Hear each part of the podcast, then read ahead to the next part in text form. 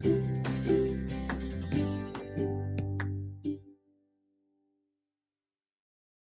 நேயர்களுக்கு இனிய வணக்கம்.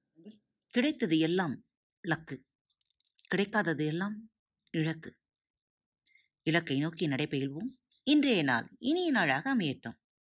நகைச்சுவை கதை. அவருக்கு ஒரு ஆசை. ஒவ்வொருவருக்கும் ஆசை வருவது இயல்பானது.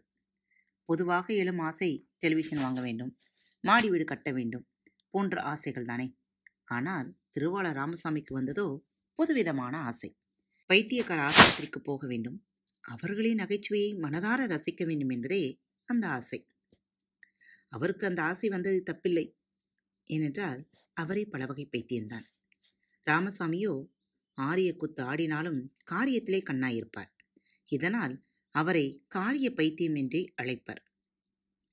தினம் இருபத்தி நான்கு மணி நேரமும் பொண்டாட்டி சொர்ணலட்சுமியுடன் நாயும் கரிச்சட்டியும் போல் சத்தம் போட்டுக்கொண்டே இருப்பார். இந்த சத்தத்தை தெருவில் போகிறவர்கள் கேட்டுவிட்டு என்னடா ஒரு பைத்தியம் கடந்து கத்துது என்று கூறிச் செல்வார்கள்.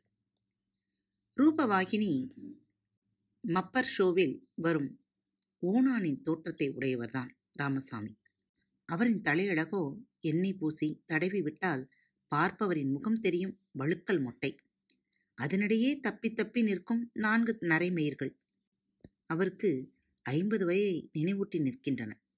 ஆனாலும் அவர் ஒரு ரிட்டையர்ட் என்ஜினியர் அவர் சிரித்தாலே போதும். அவர் கட்டியிருக்கும் தங்கப்பல் முதலாளி வர்க்கத்தின் சுரண்டலை வெளிக்காட்டும் சின்னமாக பளிச்சிடும்.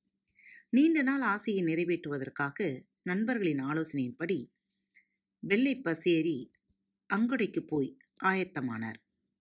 மருதானை பஸ் திருப்பில் வெள்ளை பஸ்ஸுக்காக காத்திருந்தார். ஆனால் வெள்ளை பஸ் வரவே இல்லை.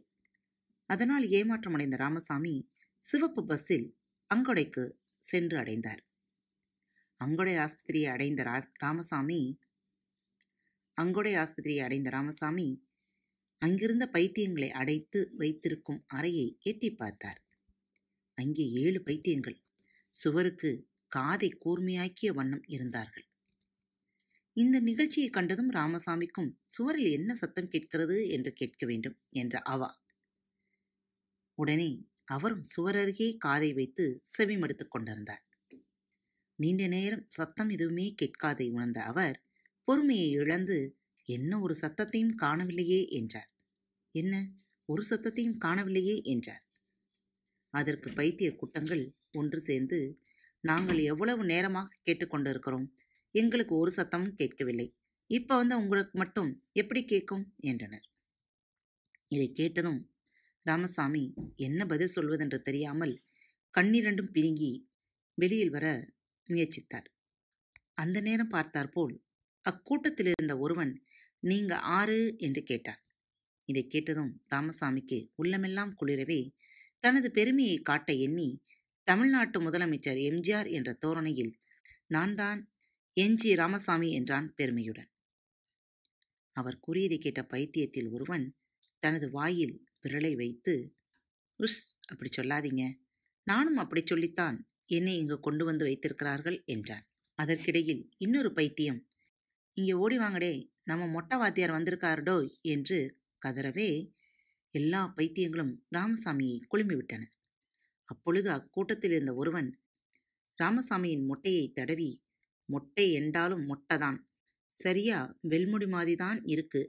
அச்சா மொட்டை என்றான் அதற்கு அடுத்தவன் அப்ப இது நம்ம மொட்டை வாத்தியார் இல்ல வெல்முடி வாத்தியார் தானே? என்றான் நிலைமையை சமாளிக்க முடியாமல் திண்டாடிய ராமசாமி தனது நரிபுத்தியை பயன்படுத்தி தனது பாக்கெட்டுக்குள் இருந்த ஐந்து சத காசை எடுத்து மொட்டையை தடவி கொண்டிருந்தவனின் கையில் திணித்தார்.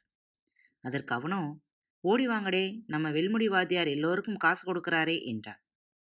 உடனே எல்லா பைத்தியங்களும் காசை பறிக்கும் நோக்கில் அவர் மேல் தாவி அவரது சட்டையையும் வேஷ்டியையும் இழுக்க இரண்டும் கிழிந்து அரை நிர்வாணமான. இந்த இக்கட்டான நிலையில் இருந்து தன்னை காப்பாற்றிக் கொள்ள மீண்டும் தனது நரிப்புத்தியை பயன்படுத்தி எல்லோருக்கும் குத்துச்சண்டை பிடியுங்கோ பார்க்கலாம் என்றார். ஆறு பேரும் ஜோடி சேர்ந்து மூன்று கூட்டங்களாக குத்துச்சண்டை போட்டனர். ஏழாவது நபருக்கு ஆள் கிடைக்கவில்லை. உடனே ராமசாமி மேல் தாவி பாய்ந்து முகத்தில் இரண்டு மூன்று குத்து குத்தினான். ராமசாமியின் முகத்தில் ரத்தம் பீரிட கீழே விழுந்தார். கீழே விழுந்தவுடன் ராமசாமியின் வாயில் காணப்பட்ட தங்கக்கட்டு பல்லை எடுத்துக்கொண்டு ஒரே ஓட்டம் பிடித்தான். பல்லு பறிபோனதை உணர்ந்த ராமசாமி ஐயோ பல்லு ஐயோ பல்லு என்று கத்தினார்.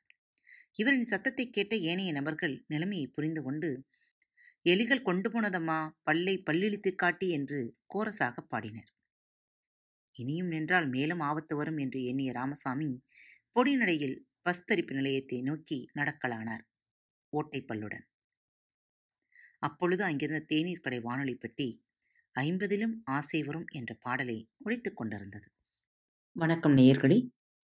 திருக்குறள் வழிகளி பக்கத்தை சப்ஸ்கிரைப் செய்யாதவர்கள் சப்ஸ்கிரைப் செய்து கொள்ளுங்கள்.